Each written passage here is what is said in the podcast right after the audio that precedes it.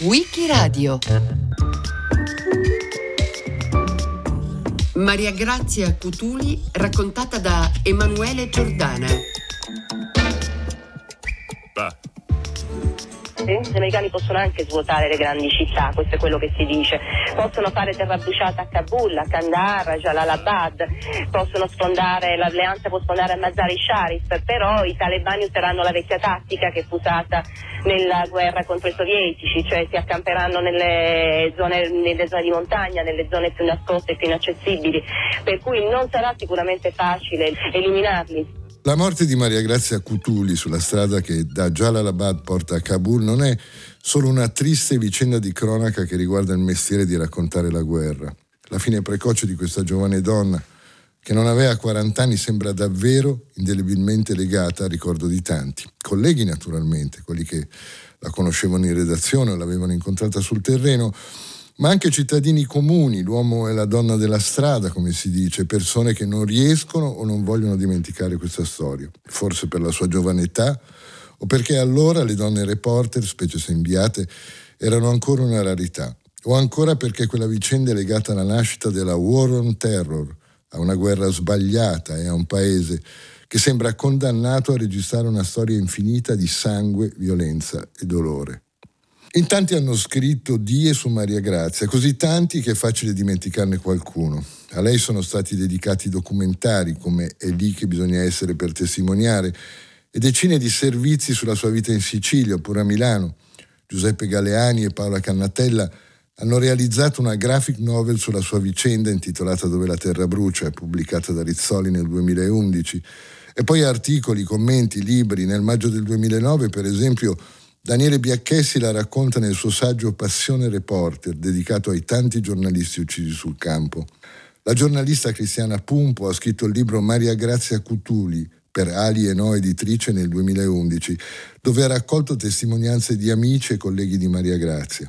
Sono le fonti che utilizziamo per ricostruire la sua storia, fonti e strumenti che sono il segno di come la si vuole continuare a ricordare, senza retorica, anche anni dopo. Leopoldo Innocenti per più di un mese ha lavorato in Afghanistan a fianco a fianco con Maria Grazia Cutuli. Ascoltiamo un suo ricordo della giornalista uccisa. Curiosa, spontanea, grande lavoratrice, Maria Grazia Cutuli, collega del Corriere della Sera, uccisa mentre stava tentando di raggiungere Kabul. Ho avuto modo di conoscerla meglio durante il mio soggiorno a Peshawar, in Pakistan. Più di un mese assieme, nello stesso albergo, con scambi continui di informazioni, notizie e spesso, come avviene nel nostro mestiere, di sfoghi per le linee telefoniche che non funzionavano o per altri imprevisti che naturalmente in quei giorni non mancavano. Lei, siciliana, era sempre pronta a sfoderare il suo innato humor, capace di prendersi in giro, specie quando assieme ai tanti colleghi maschi, unica donna, sapeva catalizzare l'attenzione raccontando con il suo accento catanese storielle legate alla sua infanzia. A Peshawar, in quella retrovia polverosa, era particolarmente difficile lavorare. Per lei sembrava invece tutto facile, cercare e trovare storie da raccontare. Usciva presto la mattina con quel suo pakul, il tipico cappello afgano acquistato nel bazar della città e calzato di traverso e rientrava rientrava dopo qualche ora in albergo sorridente e soddisfatta per le interviste raccolte. Documentata e decisa a restare in prima linea, l'ho vista soltanto un giorno scura in volto, quando il suo giornale, il Corriere della Sera, sembrava intenzionato a richiamarla, cosa che poi, per quella strana coincidenza del destino, non è avvenuto. Quando ci siamo salutati perché io rientravo, mi ha detto sarai dispiaciuto, tra poco si va tutti a Kabul. Io sono tornato a Roma, lei purtroppo non è arrivata nella capitale afghana che tanto la affascinava. Nata a Catania nel 1962, è in Sicilia che Maria Grazia inizia come cronista, prima alla Sicilia, poi a Telecolor e allora di Palermo, ma dopo si trasferisce a Milano dove lavora al periodico di Mondadori 100 Cose e poi a Epoca dove diventa finalmente giornalista professionista. Ma c'è anche un periodo di collaborazione con l'Alto Commissariato ONU per i rifugiati, l'ACNUR, un'esperienza che la segna nell'attenzione verso le vittime dei conflitti, dei disastri ambientali, della pulizia etnica. La strada è lunga, come capita a tutti i freelance. Maria Grazia, ricorda l'asso stampa siciliana, aveva percorso tutta la difficile strada del precariato prima di arrivare a Milano e poi al Corriere, dove era andata agli esteri con una serie di contratti a termine. Siamo nella metà degli anni 90. Arrivare al Corriere non è solo un obiettivo di carriera, significa anche poter finalmente partire e raccontare le storie più drammatiche, prime fra tutte le esperienze terribili della guerra, il dramma maledetto della morte. E a metà settembre del 2001, che è l'anno delle Torri Gemelle e del fatidico 11 settembre, il quotidiano milanese la manda in Afghanistan, prima tappa Gerusalemme, poi il Pakistan e infine l'Afghanistan dove il 7 ottobre 2001 la guerra è ufficialmente iniziata, anche se le operazioni coperte sono già cominciate da due settimane.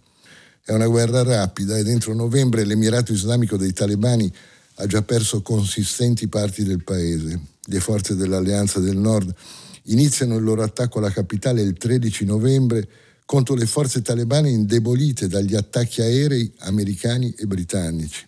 E il giorno successivo entrano a Kabul senza incontrare resistenza, mentre i talebani si stanno ritirando anche da Kandahar, la vera capitale dell'Emirato, nel sud del paese.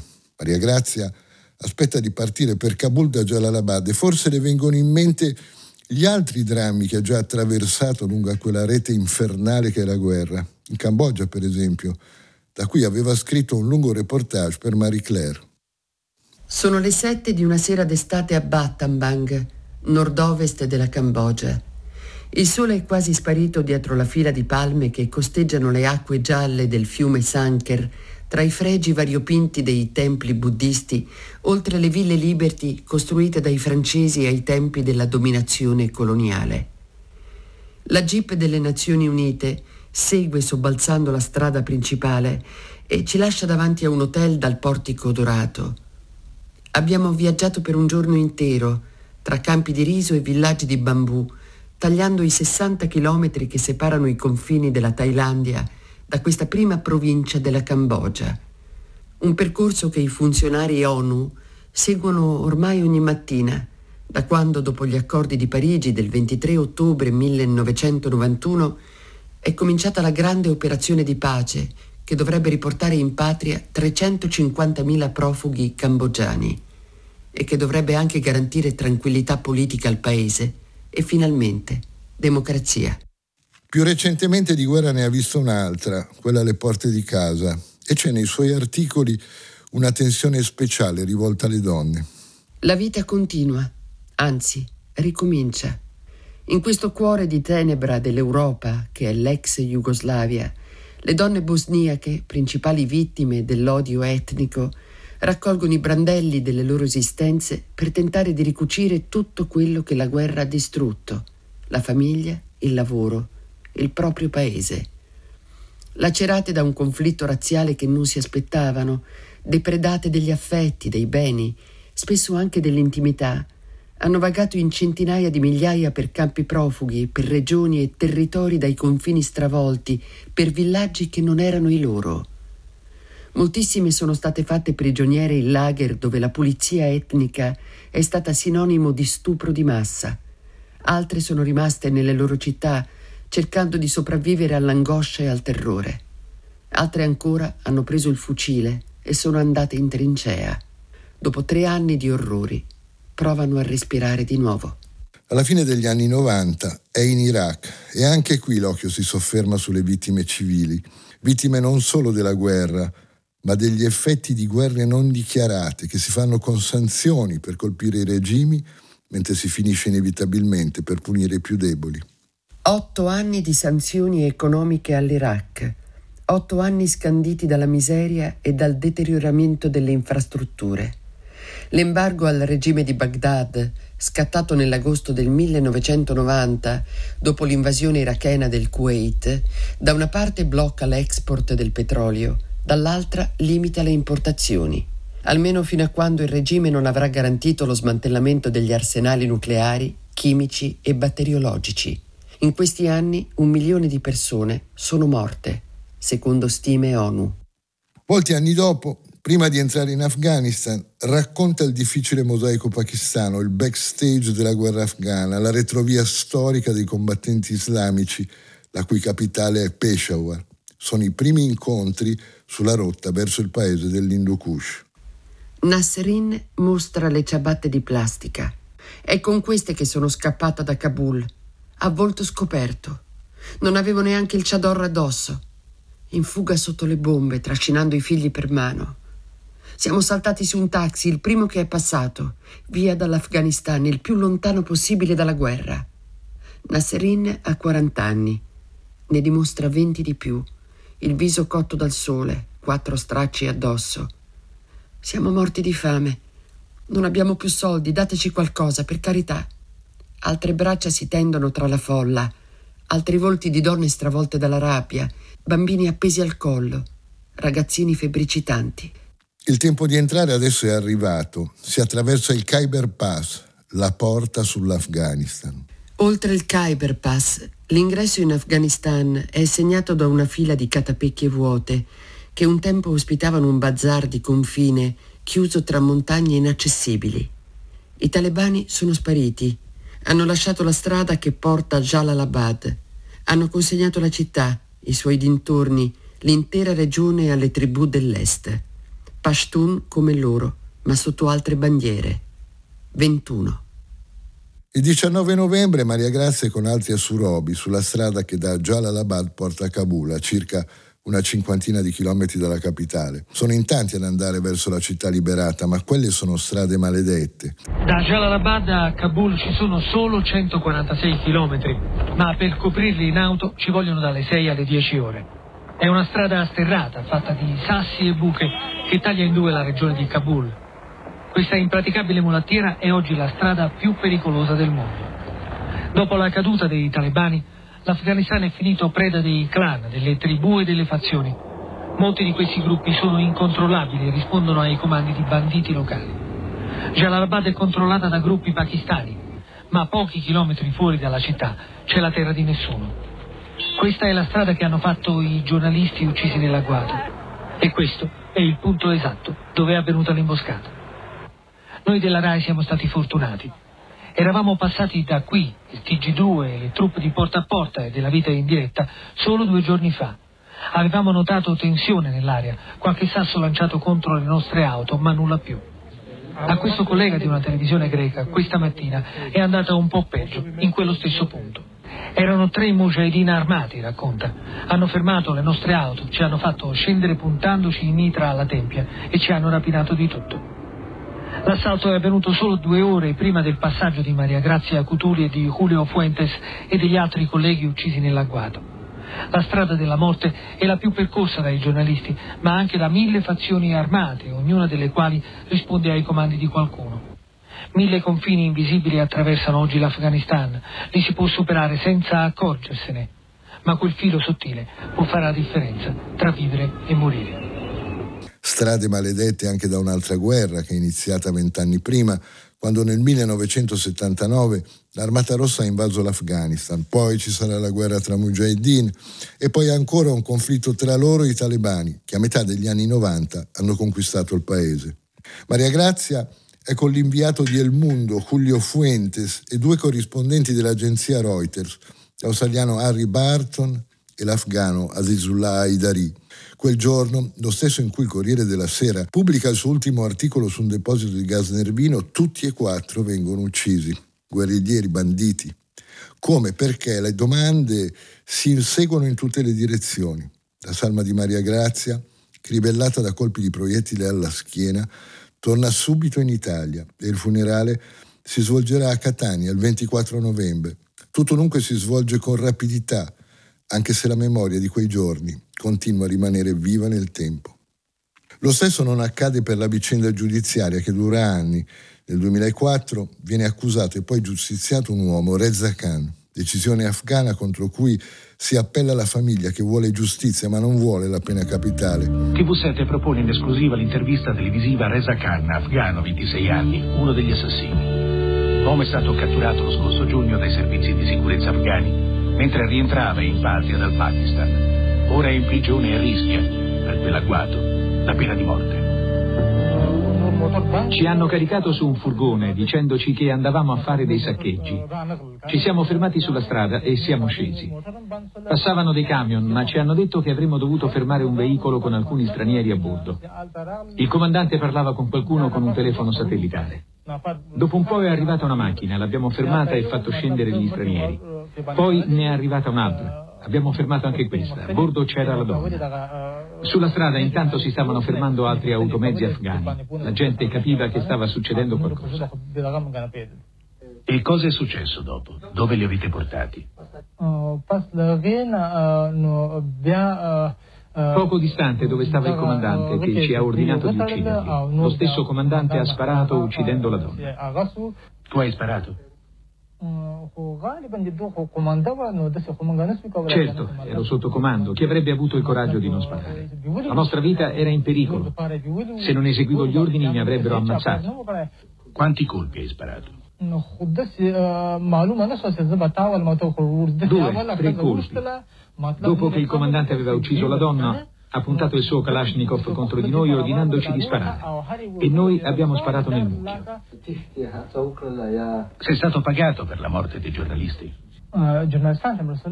Il comandante ha dato la borsa presa ai giornalisti, che conteneva un satellitare ed altre apparecchiature, ad un altro ufficiale talebano, che ha venduto tutto al mercato, e poi mi ha dato 15.000 rupie, circa 200 dollari. Sai che rischi la pena di morte? Deve essere condannato il comandante, non io. C'erano altre persone con lui. Lui deve essere condannato, non io. Vorresti dire qualcosa ai familiari dei giornalisti uccisi? Vorrei dire che noi eravamo sotto il comando di un talebano e che lui ci obbligava con la forza. Non facevamo quelle cose di nostra volta. La colpa è del comandante, non nostra. Altra gente era minacciata da questi comandanti. Però vogliamo chiedere perdono ai familiari dei giornalisti. C'è un'inchiesta in Italia su questa strage. Saresti disposto a collaborare con giudici e autorità italiane? Sì, sono disposto ad andare ovunque, perché non ho paura. Non ho paura anche se il comandante ha minacciato di morte me e la mia famiglia se avessi fatto il suo nome in questa vicenda. Ma io non ho paura. Ho fatto il suo nome in Afghanistan e sono pronto a farlo ovunque. Khan verrà fucilato tre anni dopo. E poi la volta di altri due afghani accusati del furto dei materiali di Maria Grazia. Sono Mamour e Zanjan, condannati in videoconferenza dall'Afghanistan dove sono stati rinchiusi. Sentenze che non attenuano il dolore della sua scomparsa. La scomparsa di una donna che ha passione per il suo lavoro, un lavoro che ha sempre difeso con caparbietà. La strada è stata lunga per arrivare al Corrierone e una lettera inviata al Corriere da Carlo Verdelli, allora vice direttore del quotidiano di Via Solferino. Questa sana caparbietà la racconta bene. Verdelli ricorda l'ultima telefonata con Maria Grazia per concordare il suo ritorno in Italia. Eri lì da un paio di settimane, scrive, e un collega era pronto a partire per sostituirti. Lo scontro con i talebani sarebbe andato avanti per mesi, ci eravamo organizzati con un sistema di staffette. Cominciai col chiederti come stavi. Benissimo, sto lavorando a una storia forte, un deposito di gas nervino in una base di Osama Bin Laden. E quando l'avresti pronta? Per adesso è solo una traccia, ho ancora bisogno di tempo, ma ce la faccio, vedrai che ce la faccio. Stai molto attenta Maria Grazia, ma tanto. Comunque passa gli appunti a chi ti darà il cambio. Hai il volo lunedì, giusto? Ci fu un silenzio lungo, come se fosse caduta la linea. Maria Grazia, ci sei ancora? Mi senti? Sì, ti sento, ma devo chiederti una cosa. Dimmi. Ho compiuto gli anni, sai, 39. Bene, auguri allora. Torna che ti concederai una festa come si deve. È proprio questo il punto. Ecco, mi piacerebbe un regalo, non so come dirtelo diversamente. Sì, un regalo. Cioè, lasciatemi qui ancora un po', cancellate il volo. Non posso venire via proprio adesso, ti prego, un paio di settimane ancora. Non se ne parla, hai fatto la tua parte, ora tocca a un altro. Quando è il momento, ripartirai per Kabul. Perdonami se insisto, ma è importantissimo per me, dammi fiducia. Il regalo per il mio compleanno, non me ne importa niente della festa, non farò nessuna festa. Fatemi seguire quella pista. Sento che è giusta, sarà un gran colpo per il giornale. Dai cazzo, per favore. Maria Grazia sta pensando al gas nervino, ma non smette mai di pensare anche alle sue donne. Nascoste, invisibili, assenti. Non si vedono donne a Jalalabad. La liberazione della città afghana dai talebani ha portato nelle strade migliaia di miliziani armati, bande ubriache di vittoria, pronti a contendersi il controllo del territorio sino all'ultimo vicolo o all'ultima casa. Non ci sono donne tra chi fa la guerra, gestisce il potere, decide il futuro. Il futuro cui va incontro Maria Grazia è quello di una guerra maledetta che dopo dieci anni di invasione sovietica, quattro di guerra civile, altri sei di scontri tra talebani e mujahideen, adesso sta per aprire un altro lungo capitolo di conflitto per altri vent'anni, dal 2001 al 2021, dalla caduta di Kabul in mano all'Alleanza del Nord alla caduta di Kabul nelle mani dei talebani nell'agosto del 2021.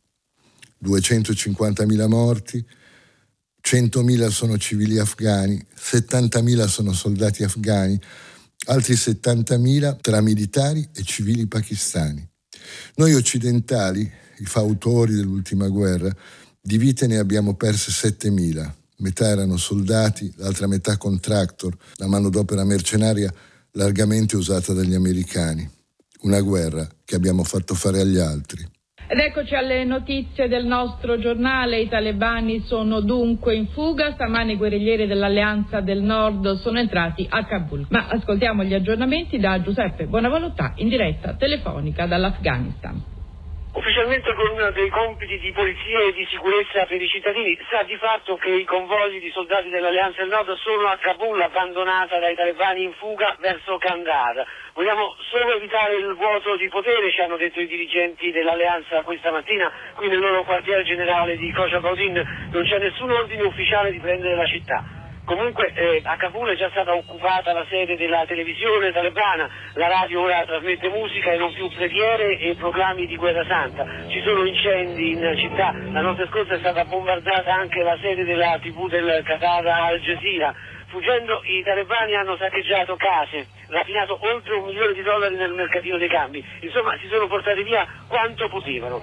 Qualche sacca di resistenza c'è ancora in città, ma nutriti convogli di tank e camionette sono partiti alla volta di Kandahar dove hanno trasferito anche gli otto occidentali delle organizzazioni umanitarie loro prigionieri ma anche a Candara, roccaforte del Mullah Omar che ha chiamato alla ritirata i suoi e forse vuole organizzare qualche contrattacco, anche a Candara si registrano scontri a fuoco. Un gruppo di talebani dissidenti con l'aiuto di civili si è impossessato dell'aeroporto affrontando le milizie fedeli al Mullah. All'aeroporto di Bagram invece, sopra Kabul, sono stati visti pochi, poco fa sei uomini delle forze speciali americane armati di mitragliette. Situazione in grande fermento dunque Comunque, secondo la televisione Al Jazeera, i talebani avrebbero riconquistato eh, Mazar e Sharif, la notizia è ovviamente eh, tutta da verificare, era stata presa Mazar tre giorni fa dagli uzbeki, dalle milizie uzbeke del generale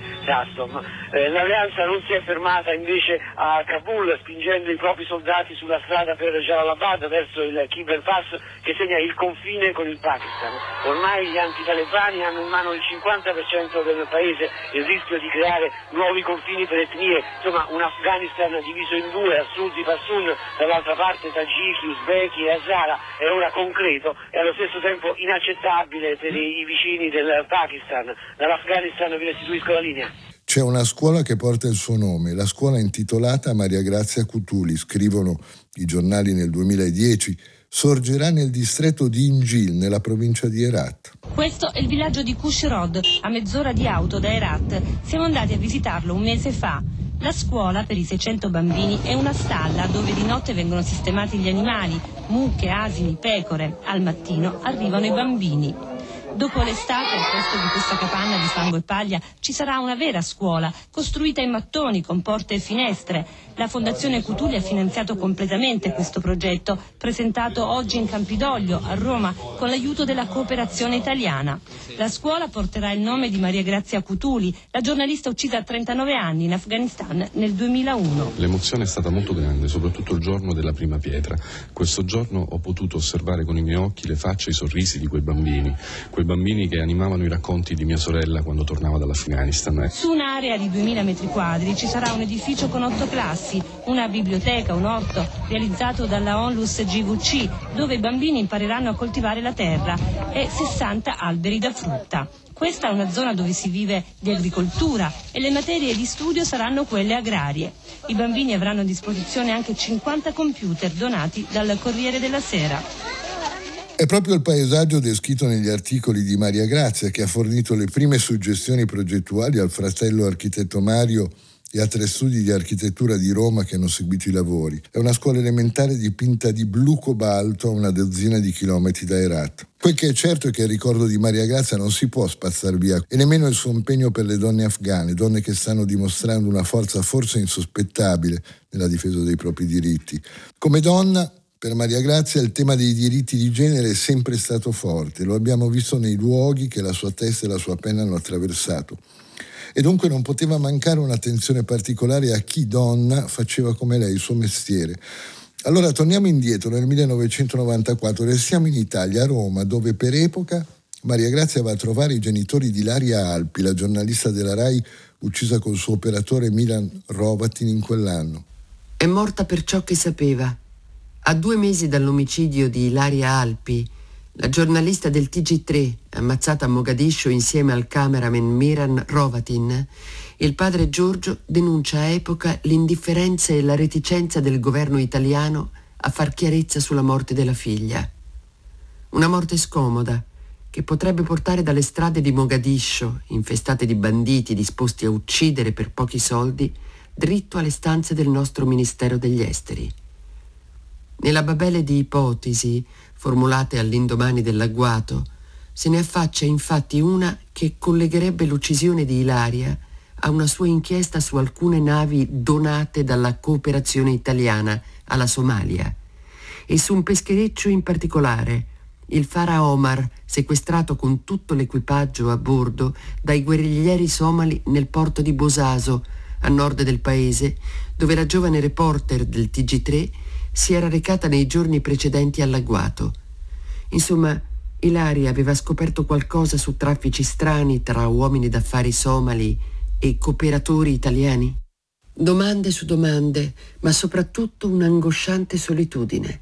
Nel salotto di Casa Alpi, al quartiere di Vigna Clara a Roma, i genitori di Ilaria raccolgono dispacci di agenzia, ritagli di giornali, filmati in videocassetta, frammenti di quella che chiamano la nostra piccola inchiesta personale. Il padre, urologo in pensione, al polso l'orologio della Folgore portato da Ilaria come regalo dalla Somalia, legge con voce roca ma ferma gli appunti scritti su un paio di fogli. Raccontano il suo viaggio alla ricerca della verità dopo la morte dell'unica figlia, la storia di lei, studentessa di arabo al Cairo, poi giornalista non lottizzata al TG3, il disinteresse delle autorità che hanno già dimenticato l'omicidio di Mogadiscio. Ultimo macabro saluto alla missione italiana in Somalia. Ci lasciamo dunque con le sue parole e quella capacità di raccontare oltre la semplice notizia, che è una dote rara, che fa parlare persino i mobili, il vuoto di una stanza, la potenza di un cielo o di una montagna può essere ovunque, in Cambogia, in Siria, Ruanda, in Afghanistan, in Italia, purché un giornalista sappia tenere la schiena dritta, sappia pensare prima di tutto al suo lettore, ancora prima che al suo direttore. Io direi che Maria Grazia faceva così, schiena dritta, saper mostrare i denti se serve, mostrarli per far digerire al capo qualcosa che sui tavoli delle redazioni centrali Sfugge a chi non è lì sul posto, a guardare coi tuoi occhi, occhi vivaci come i suoi, che si possono spegnere da un momento all'altro. Il 19 novembre 2001 viene uccisa in Afghanistan, a Surobi, sulla strada per Kabul, la giornalista Maria Grazia Cutuli. Emanuele Giordana l'ha raccontato a Wikiradio a cura di Loredana Rotundo, con Marcello Anselmo, Antonella Borghi, Natascia Cerqueti e Roberta Vespa. Testi letti da Orsetta De Rossi. Per riascoltare e scaricare il programma vai sul sito di Radio 3 o scarica l'app RaiPlay Radio.